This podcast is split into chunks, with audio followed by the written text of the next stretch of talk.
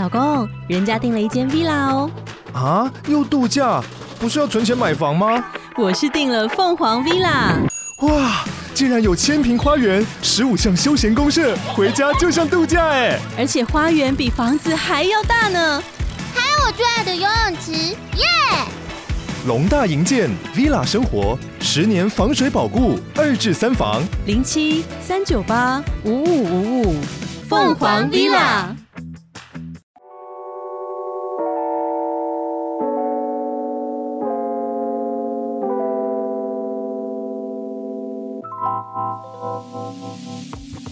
以后都不见，祝大家早安、午安跟晚安。欢迎来到讲歌不唱歌。上次我也有提到，这一周的礼拜三是一个特别的时间，所以会做特别的企划。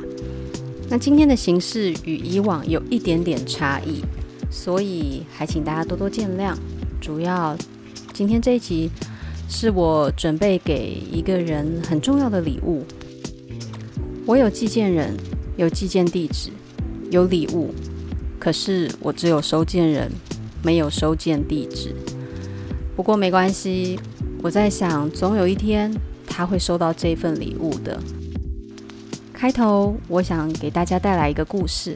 这个故事是来自于吉米的绘本。如果你们有到台北街头走过的话，会发现吉米呢，在几处都有设置一些公共艺术。包含像在宜兰车站附近也有吉米公园。那上次呢，到台北的时候，偶然经过一个街角，发现一台装置艺术，是一一个巴士，上面站了一个穿着猫咪服装、举着月亮的人偶，它是一个雕像。那一刻，随着夜色慢慢升起，那个亮黄黄的月亮。在那个男孩的掌心向上，我马上就知道他就是吉米的月亮忘记了。如果有空，大家可以去看一看，那是很不一样的感觉。今天不管收听的听众有没有听过这个故事，我都要为大家带来这一个充满温暖、充满爱的美好的故事。准备好了吗？让我们把视角缓缓地移到夜空中吧。等到你们收听的这一天，不知道是晴天还是雨天，但在这本书的开头，是一个没有下雨，但是却有些雾蒙蒙的夜色里，银白色的月亮高高挂在天上，那个角度就好像他在凝视着所有的人一样。而有一处楼房的阳台栏杆上，坐了一个男人，他就这样静静地看着月亮，但是那坐的样子似乎都快要掉下去，令人感到心慌。说时迟，那时快，一阵大风吹起，而那男人重心不稳，就这样被风给吹落了。不止男人。连盆栽、拖鞋，全部都给在风里卷得翻天覆地。但是奇怪的是，连原本在天上的月亮，都一起被吹落了。在视线迷离朦胧之际，突然闻到一片青草的香味。远处一个男孩活力四射的拿着捕蝶的网子。在草原里面嬉戏扑抓着蝴蝶，而另一个角落，在一畦小小的水池里面，有一颗小小而晶莹剔透的球。不，那看起来说是球，更像是某种发光体。看得出来，它身上有发光的可能，但此时它显得是这么的冰冷而没有光芒。孩子总是能轻易的知觉发现这些事物的与众不同。很快的，男孩发现了这一颗特别的球体，捧着它，就好像捧着什么宝贝似的，开始一路从草原的一头奔向另外一端。而树林里被这一阵急促的脚步声给惊动的兔群，也好奇地望向男孩奔逃而去的背影。到底是为了什么？在那一路蜿蜒的路线里，男孩跑回了他的家。可是奇怪的是，他所回到的那个家，跟开头那男人坐在阳台栏杆的住处，几乎是一模一样。这到底是怎么回事？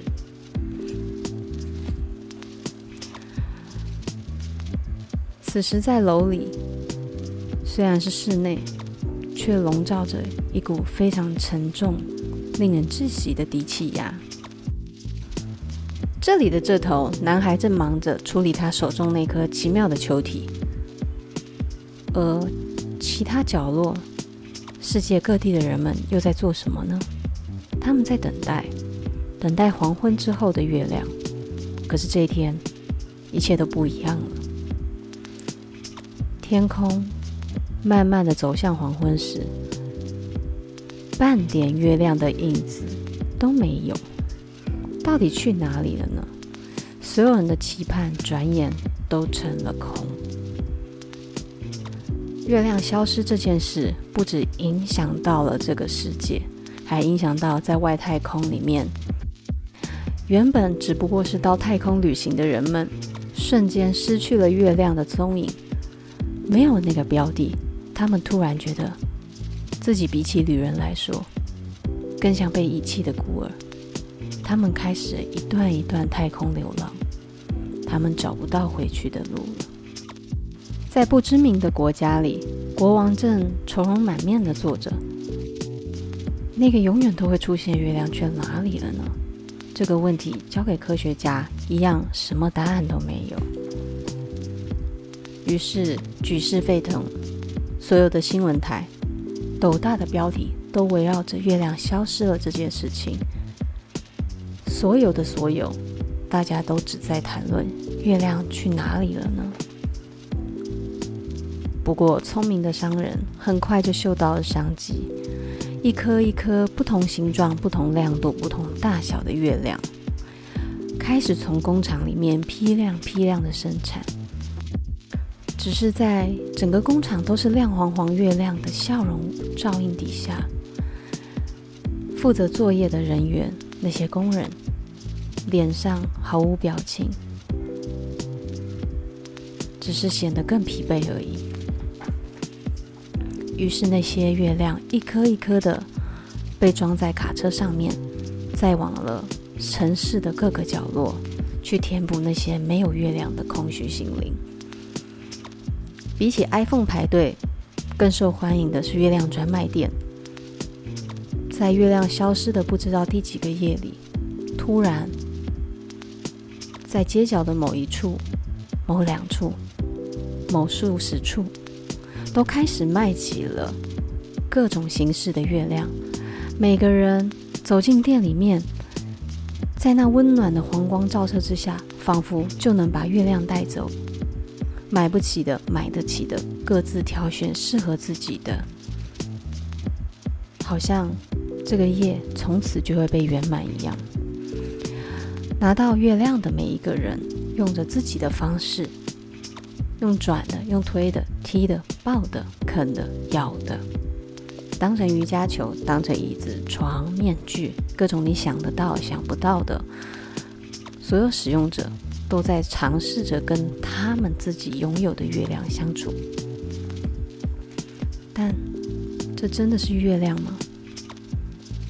缺少月亮的天空显得很晦暗，对吧？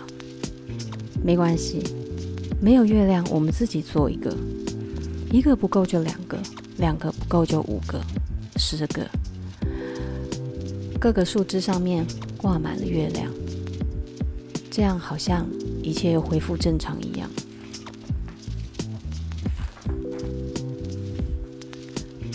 回到男孩这一处，男孩抱着失温的球体，给他各种柔软的织物围绕着他，再照上一盏温暖的台灯。我想这样应该足够吧。但是男孩还想做更多，他就抱着月亮。哄着他，唱歌给他听。透过体温，透过那些真心诚意的言语还有歌声，月亮慢慢的张开它惺忪的眼睛，身上也慢慢的浮起了一些光泽。从那一刻开始，这颗球体就在男孩眼里被看见，男孩也了然于心。这个不是什么奇怪的生物，它就是在夜空里面消失的月亮。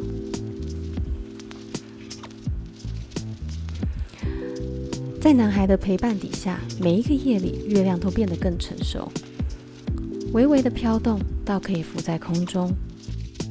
一点点幽暗的光芒开始能够照亮整个室内，也照进男孩的眼里，还有心里。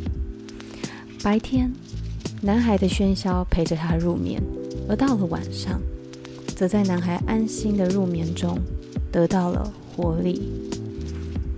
两个日夜轮替，却是一个最佳的拍档。他们会在妈妈各色的花样衣服里面。寻找着想象游戏里面的怪兽，他们会在浴缸的水流里面，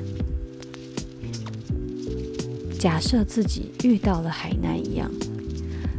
两个人的陪伴，让平凡的生活多了很多很多不一样的事情。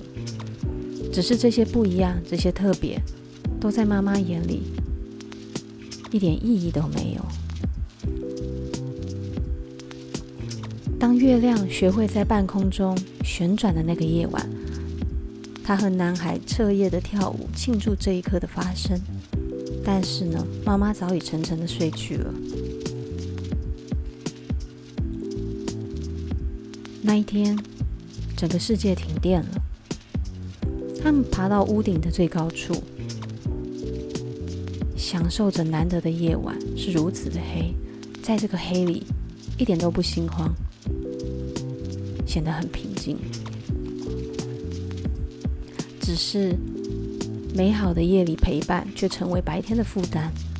男孩慢慢的上课越来越不专心，功课表现也越来越差，甚至大家手里永远都是笑容满面、散溢着强光的月亮，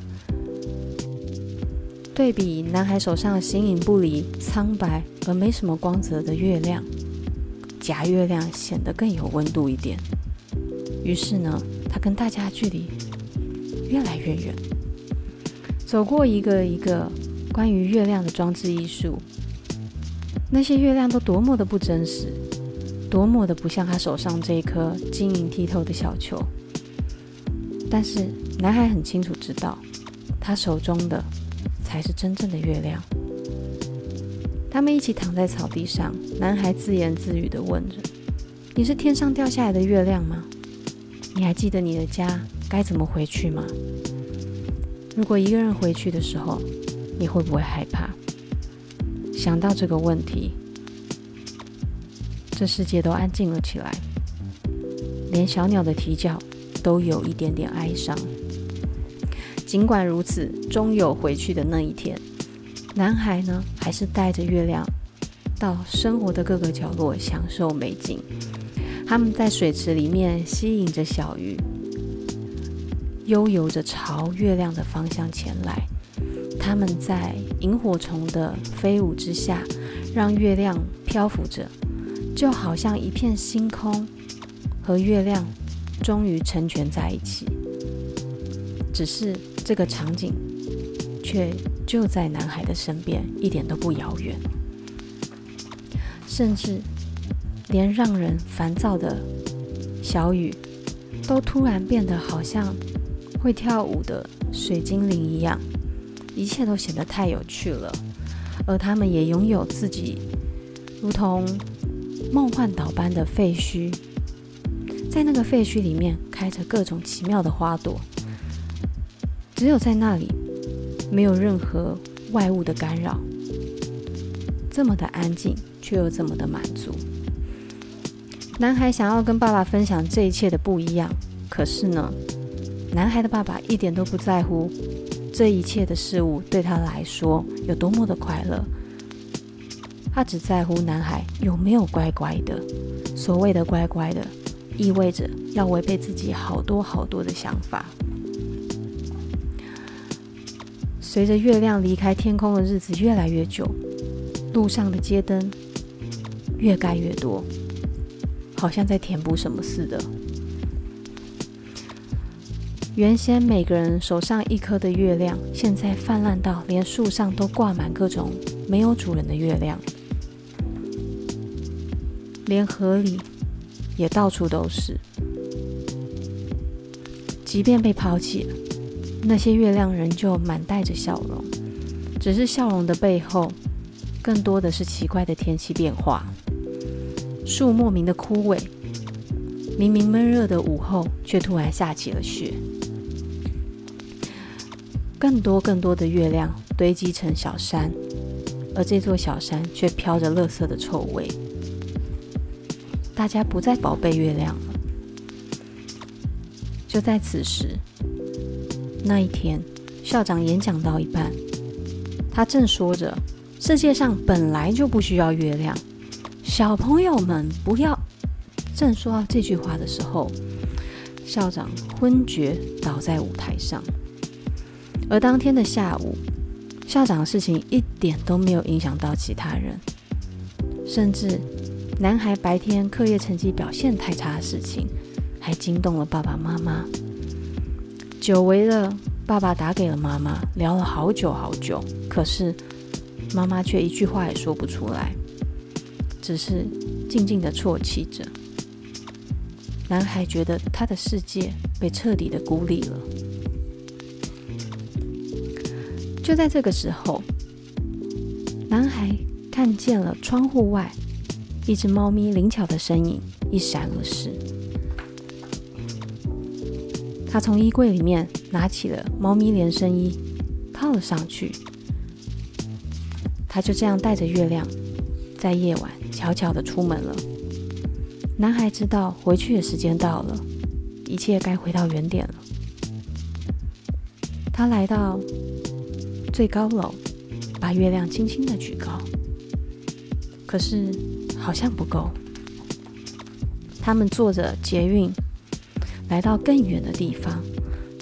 这次男孩尝试爬上钢筋水泥，把月亮推送到天空之中，可是还差了一点点。于是他们又前往了下一站，远远的离开城市。就在此时，月亮变得更大了。当他们来到丛林里的时候，在树梢的末端，月亮慢慢的飘在空中，更自在的旋转着，发出的光芒也让男孩足以看见这夜里所有虫子的囁语、叶子的浮动，一切都变得更清晰了。他们来到桥的上头，在桥的弧线上，他们仿佛跳舞，如华尔兹般流畅的在天空的交界里跳起了舞。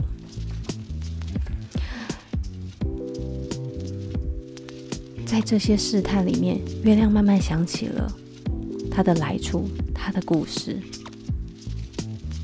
小男孩。觉得很充实，他带着月亮打算回家，却没有留意到月亮已经变得太大太大了，大的进不了男孩的房间。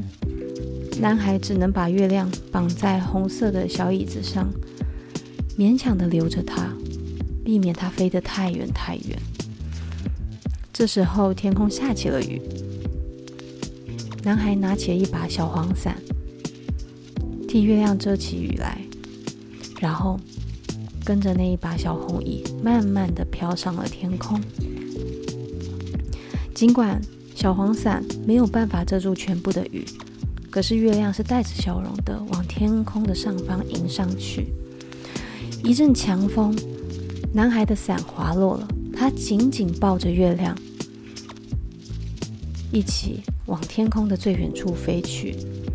冲破云层之后。此处没有风雨，什么也没有，连小红蚁都在这个平静之中脱落了。在这个夜空里就剩下月亮和男孩，一切什么都没有，但是好像什么都有了。他们慢慢的睡去，恍惚之中还闻得到百合花的香味，视线逐渐迷离。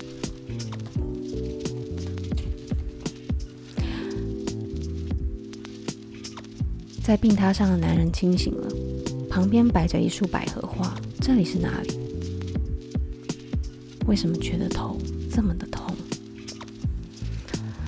男人正在低语的时候，他没办法留意，或者是得知，在他住的那一栋公寓底下，正静静的躺着一把小黄伞，还有绑着丝线的红椅。只是莫名的，男人拄着拐杖。朝着原野走去，抬头一看，好圆好亮的月亮。这其实对大家来讲可能会有点闷，所以可以睡前听听看。这个可以说是吉米非常经典的代表作。那关于月亮忘记了月亮是谁，又忘记了什么？其实我们把意象说得再小一点。在所有中国的诗词歌赋里面，其实月亮都代表一个归处，一个想要回去的地方。你可以理解为港湾、安全感跟家的概念。那加上呢，月亮它是在晚上出现，所以它会带一点阴性的特质，会有一种比较母性的代表。可是并不代表这边的月亮就是妈妈哦，它指的就是一个温暖的陪伴。那这个陪伴可以是任何事情。那你也可以理解为是一个支撑着男孩往下走的一个动力。那当然，这个动力起源于一些温暖的互动，还有一种相守相依偎的依赖，彼此依赖的感觉。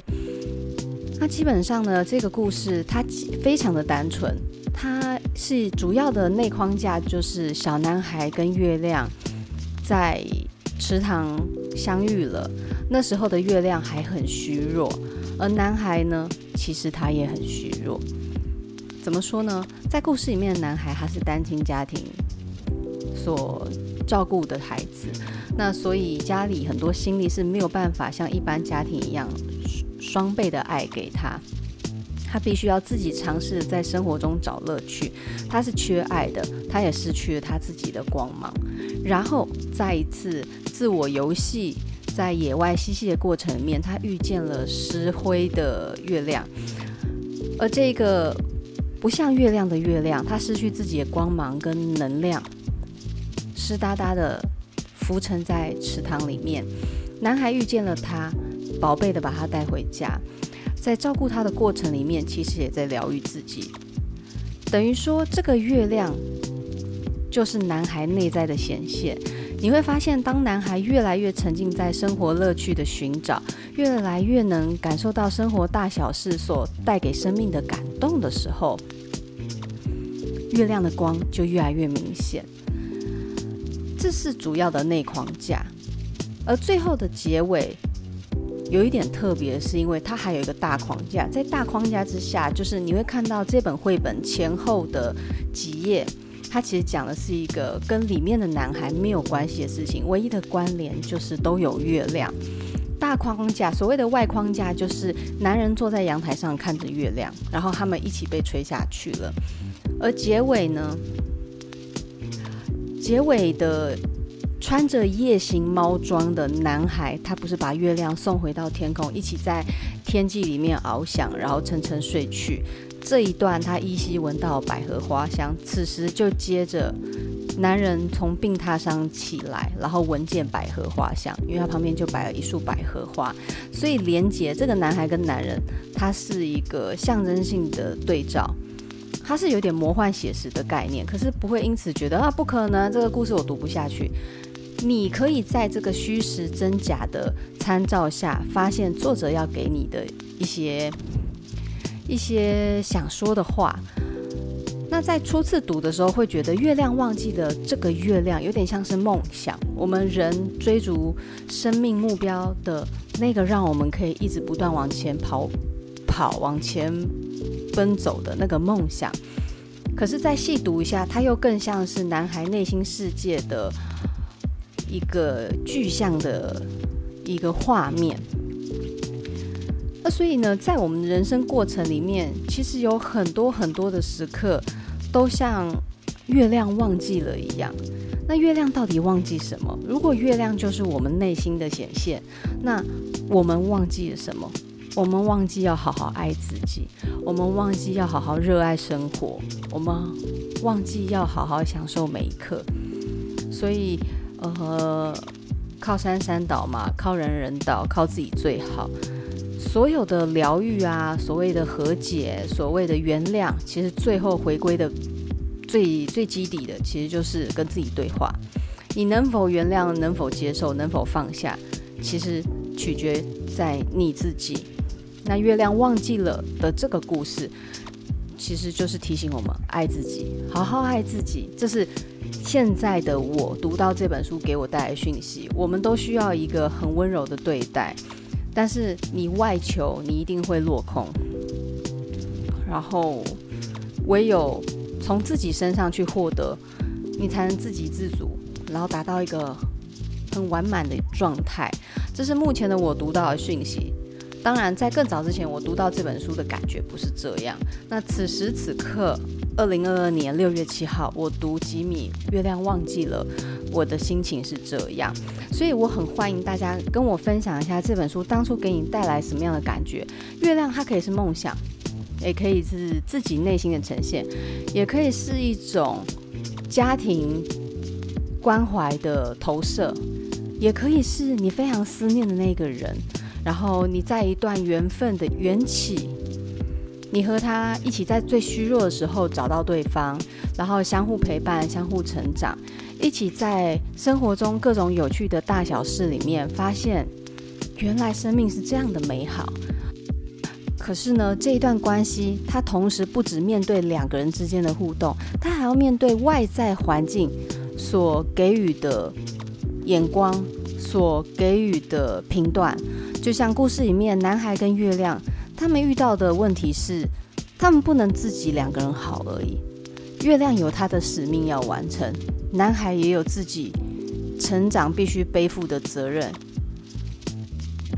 最直白的，男孩他的课业因为跟月亮的相遇，而因此丹尼在他和月亮的关系疏忽掉他应该完成的事情，而月亮在男孩照顾下过得生活很有滋有味的，可是整个世界因为他的离去而陷入了无止境的黑暗，无止境的绝望。这不是要赋予月亮跟男孩什么样沉重道德枷锁，而是我们最简单的，就是我们每个角色都有自己要扮演的样子，自己承担的责任。然后在一个生命一个生命的相遇里面，过度的单逆彼此的关系，而疏忽掉其他的事情，势必这段关系会被受到质疑的。那所以男孩跟月亮最后想通了，选择回到天上去。然后在那最后一刻，作者并没有给一个非常悲伤的分离，或者是一个过度过度心灵鸡汤式的结尾。他只是告诉你，在回去的那一刻，是他们最幸福的时候，他们无忧也无虑，就这样，只有他们两个人在天空嬉戏，就这样而已。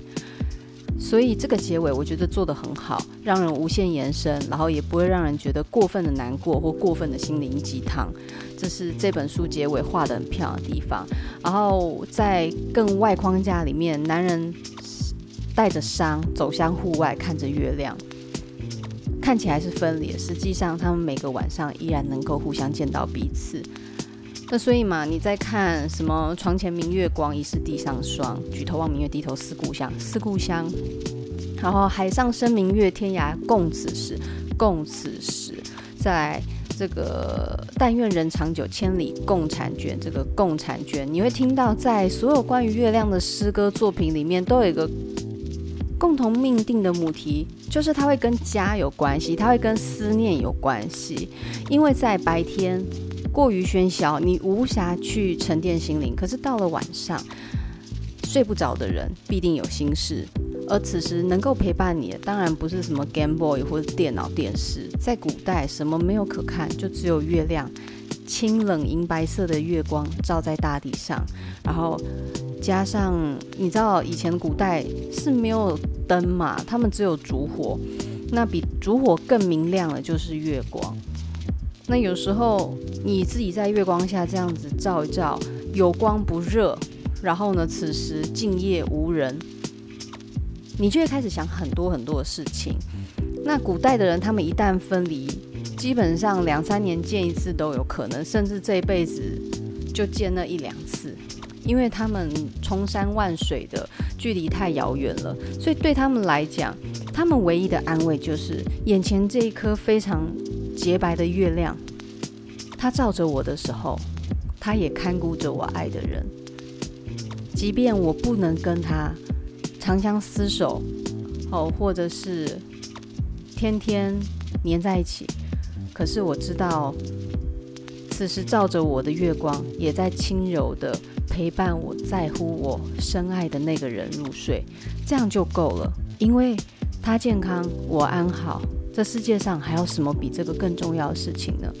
所谓的爱，所谓的在乎，不就是希望对方的生活是平静而不受危害的吗？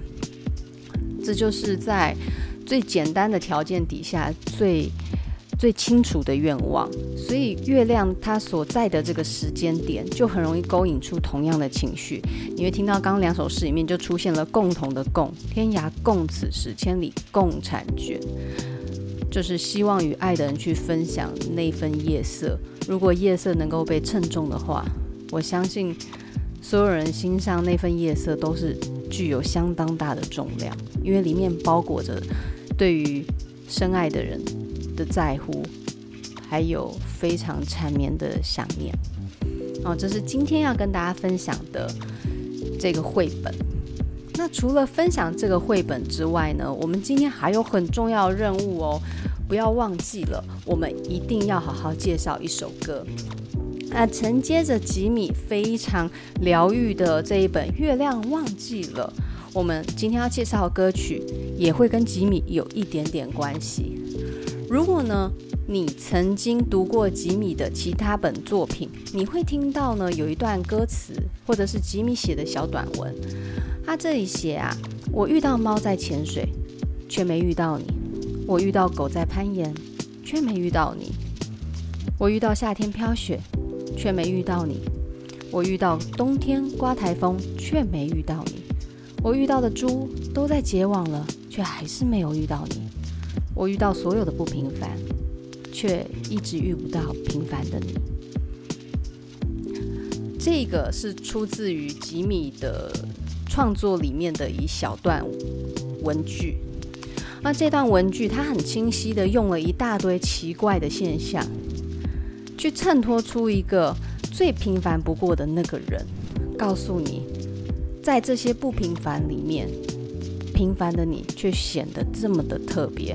他并不是真的是讲说那个人很平凡，而是故意用这种强烈对比的方式，告诉你真正的不平凡就是那个你，独一无二的你。可是这独一无二你。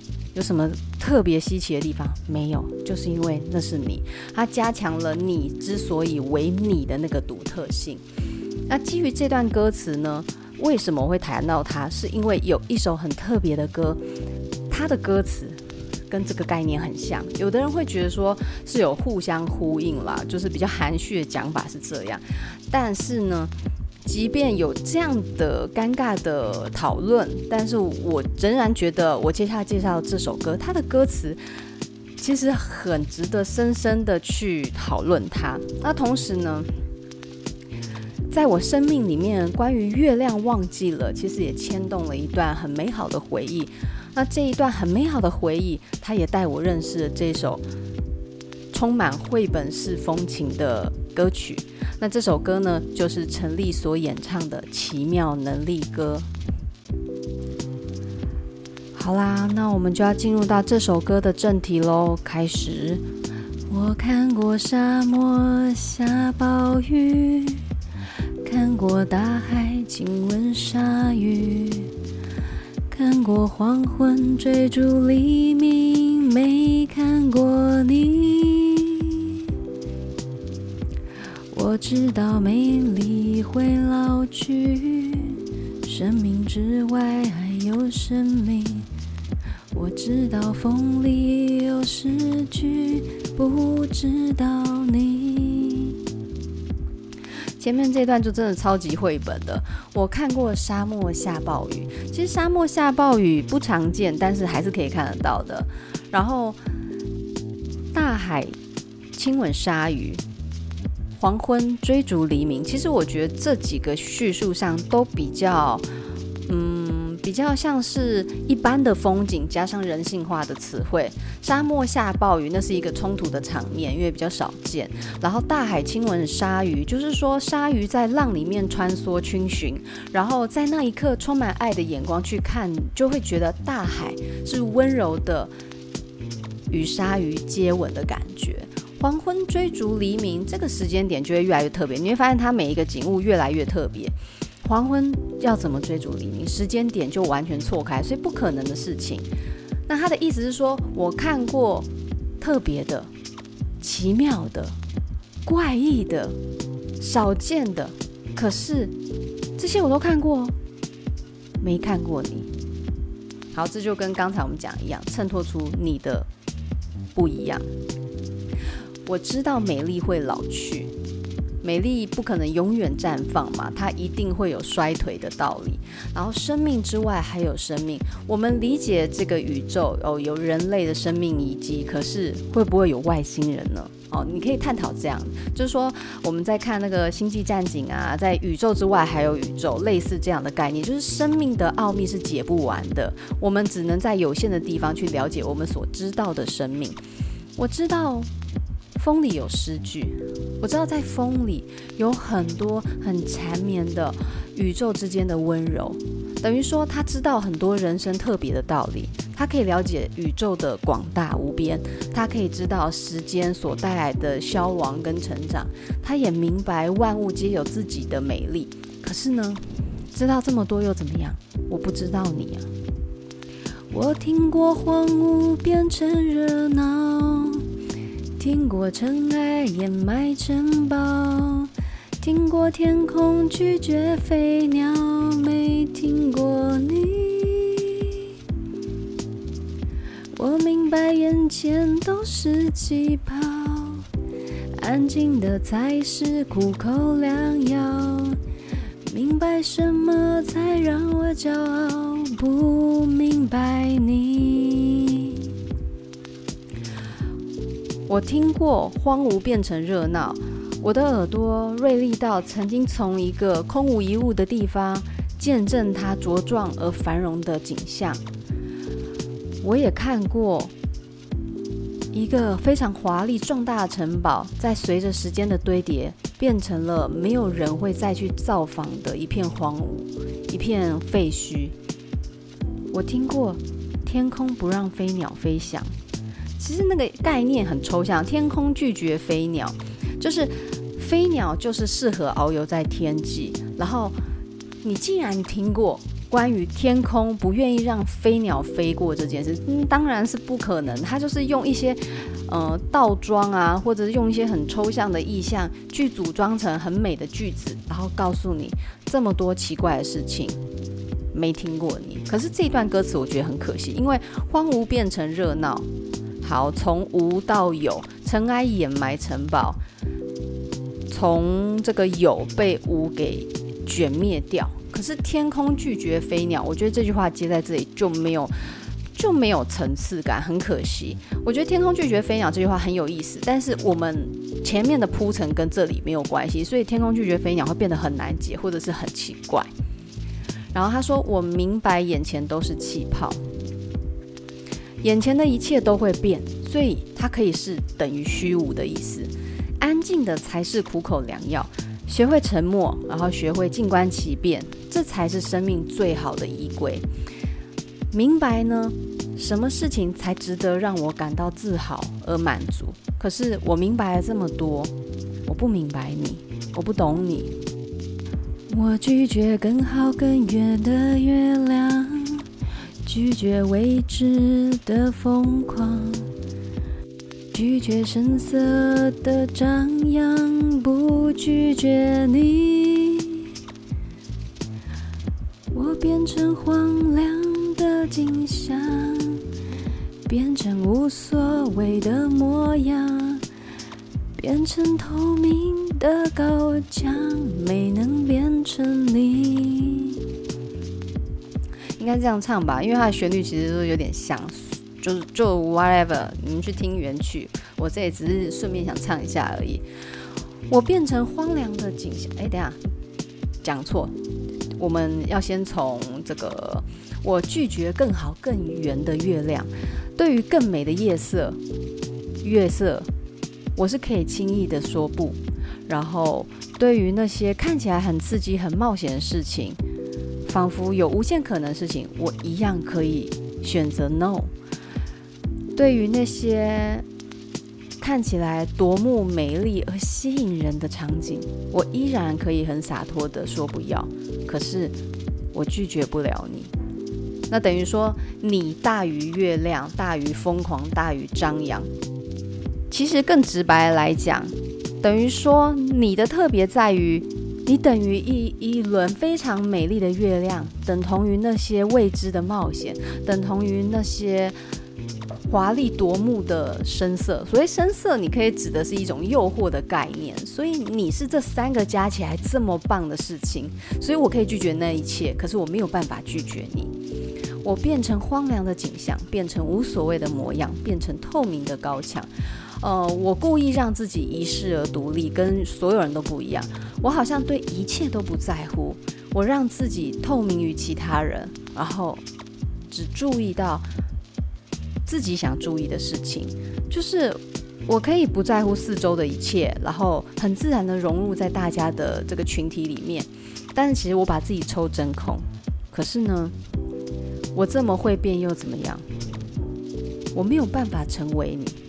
我喜欢你，喜欢到我没有办法成为你。你是这么的好。我听过空境的回音，雨水浇绿孤山林。听过被诅咒的秘密，没听过你。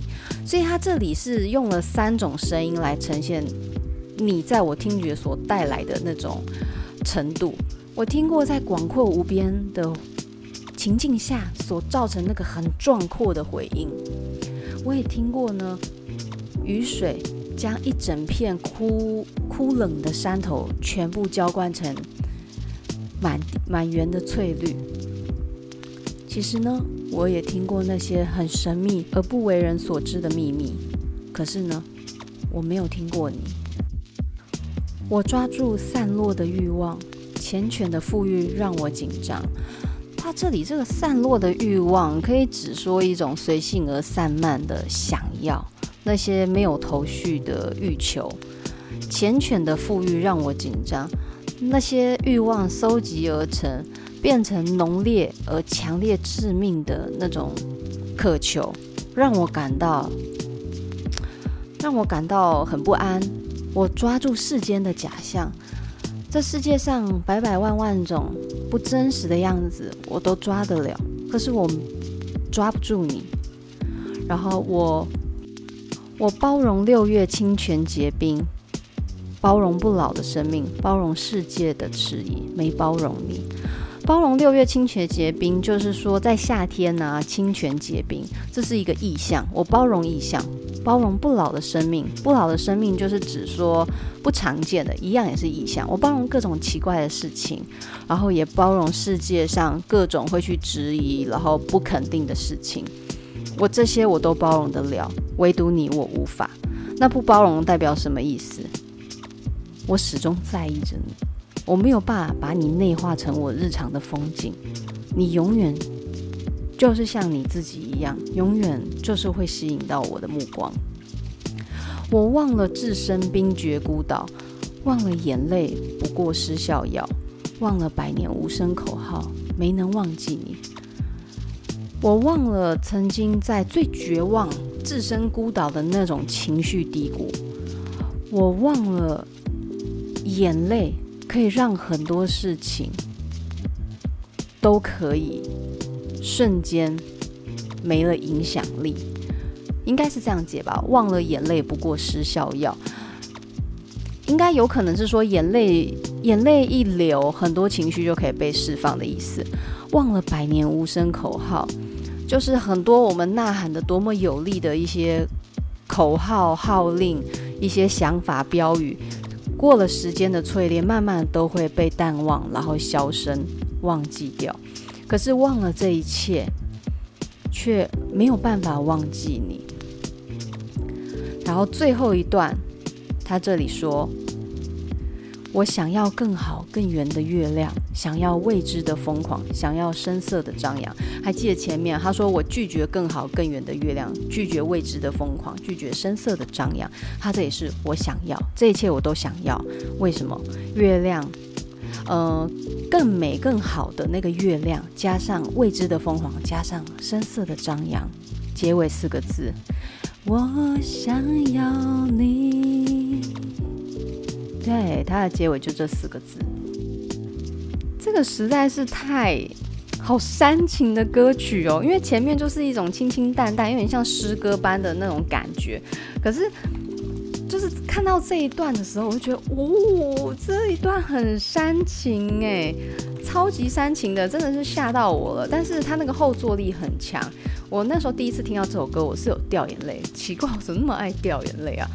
实在是不懂自己的哭点，你知道吗？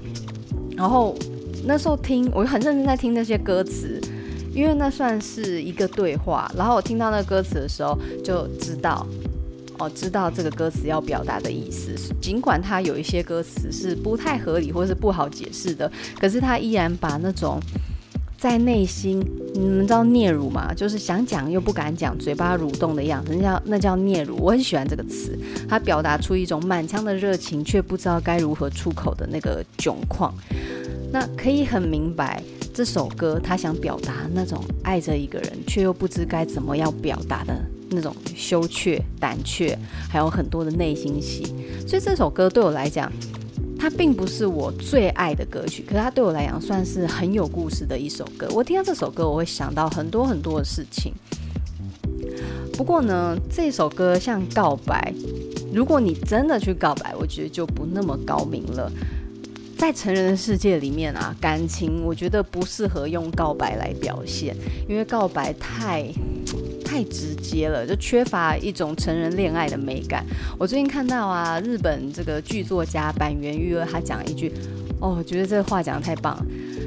他的有一段关于勾引这件事，他说：“告白是小孩子做的，成年人请直接用勾引。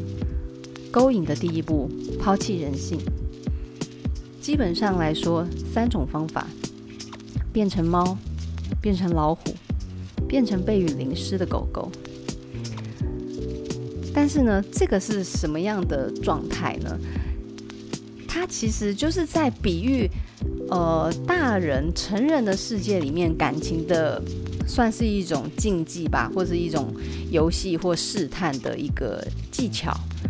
因为只有这样子，爱才能保有一种像跳舞般的悠然自在。那告白有一点点太单刀直入，直接开门哦，那种那种感觉就缺乏一点点的美感。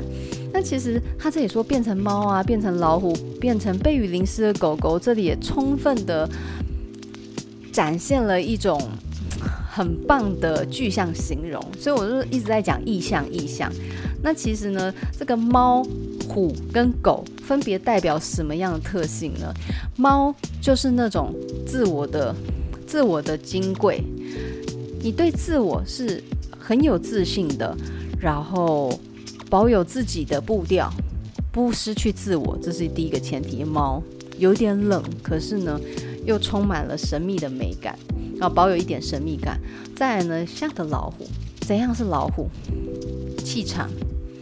然后有一点点凶，有自己的界限，让人觉得你不好侵犯，你不是一个随意可以让人摆布的人。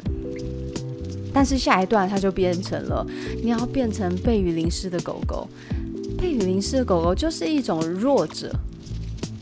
那我们常常会觉得说示弱是一件很羞耻的事情，但是其实适当的示弱，你可以得到很多很不一样的对待。所以哇，我觉得这个写的真是太妙。可是这段话，我觉得根本就是在讲对男人的手法，可是其实对女人也是啊。就是他其实这里面讲的都是一个最重要的，去保有自我的独特性之外，你还要有一点点让人怜惜的弱点，而这个弱点不是每个人都知道。你在你喜欢的人面前去展现你的弱点，你很容易就会吸引到对方的注意。我想感情的事都一样，一定是先从注意开始。特别这件事不见得好，也不见得坏，不是说他就觉得哇，我超漂亮，我最漂亮。这个这个特别是其中一种。有时候会觉得这个人好奇怪哦。当你可以掌握到特别这件事，让对方注意你，其实你就是走走成功第一步了。奇怪，我今天为什么在讲这个？哇，我为什么最近都在讲这些有的没有的？没有，只是突然想要这首歌，然后我觉得这首歌很有告白的感觉，可是。他用了非常多迂回的方式呈现，呈现了很多很多很多很多，然后这些话全部加在一起，其实就等于最后四个字：我想要你。但是大人要做的事情是前面那一拖拉裤，而不是最后那四个字。你可以透过千百万种方式去表达那四个字，但绝对不要用那四个字表达四个字，因为那太粗暴了，会把对方吓跑。而这首歌，它也非常的具象，去呈现这种抽象的手法，去表达一个很清晰的感情。它的名字叫《奇妙能力歌》。可是，什么叫奇妙能力歌呢？他整篇文章都在讲自己见识过多么不平凡的事情。可是，他每一句的结尾都围绕着一件事：没看过你，不知道你；没听过你，不明白你；不拒绝你，没能变成你。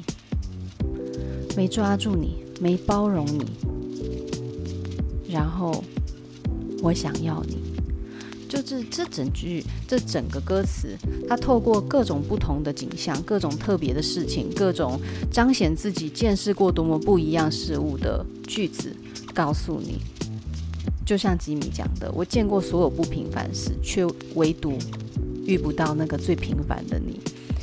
所以这首歌就是一个很好的拉长了吉米所要表达的意思。那这首歌就是很可惜，它部分的语句其实逻辑上不够漂亮，然后堆叠起来层次感不够美，就像一个层次做得不够明确的千层蛋糕，真的好可惜哦。可是呢，依然不减损它这种特别的感觉。哦，所以这首歌我永远听起来，它就是会有一个很特别的意义。毕竟这是，不能说出口的，就用了这句这首歌唱出来了，啊，就能明白对方想表达的意思。那这首奇妙能力歌今天带给大家。包含今天非常的不怕死，念了长长的一本绘本《月亮忘记了》，希望可以把这本书的温度带给所有收听的大家，或者是如果你想睡觉，可你睡不着，你也可以听听看这一集，我想效果应该不错，因为连我自己都觉得哇，这声音好适合睡觉哦。但是会想要念这一本，就像我刚刚有说的，月色如果有重量，它的重量会该有多重？它会像思念一样深，会像你心里挂着的那个人一样，永远永远萦绕不去。那个重量是无法计量的。那我今天会选念这一本书，然后会选择分享这首歌，也是透过这样的方式去记录下来，在我心里那一颗月亮，它所带来的重量。那今天的分享就到这里喽，我们下次见，拜拜。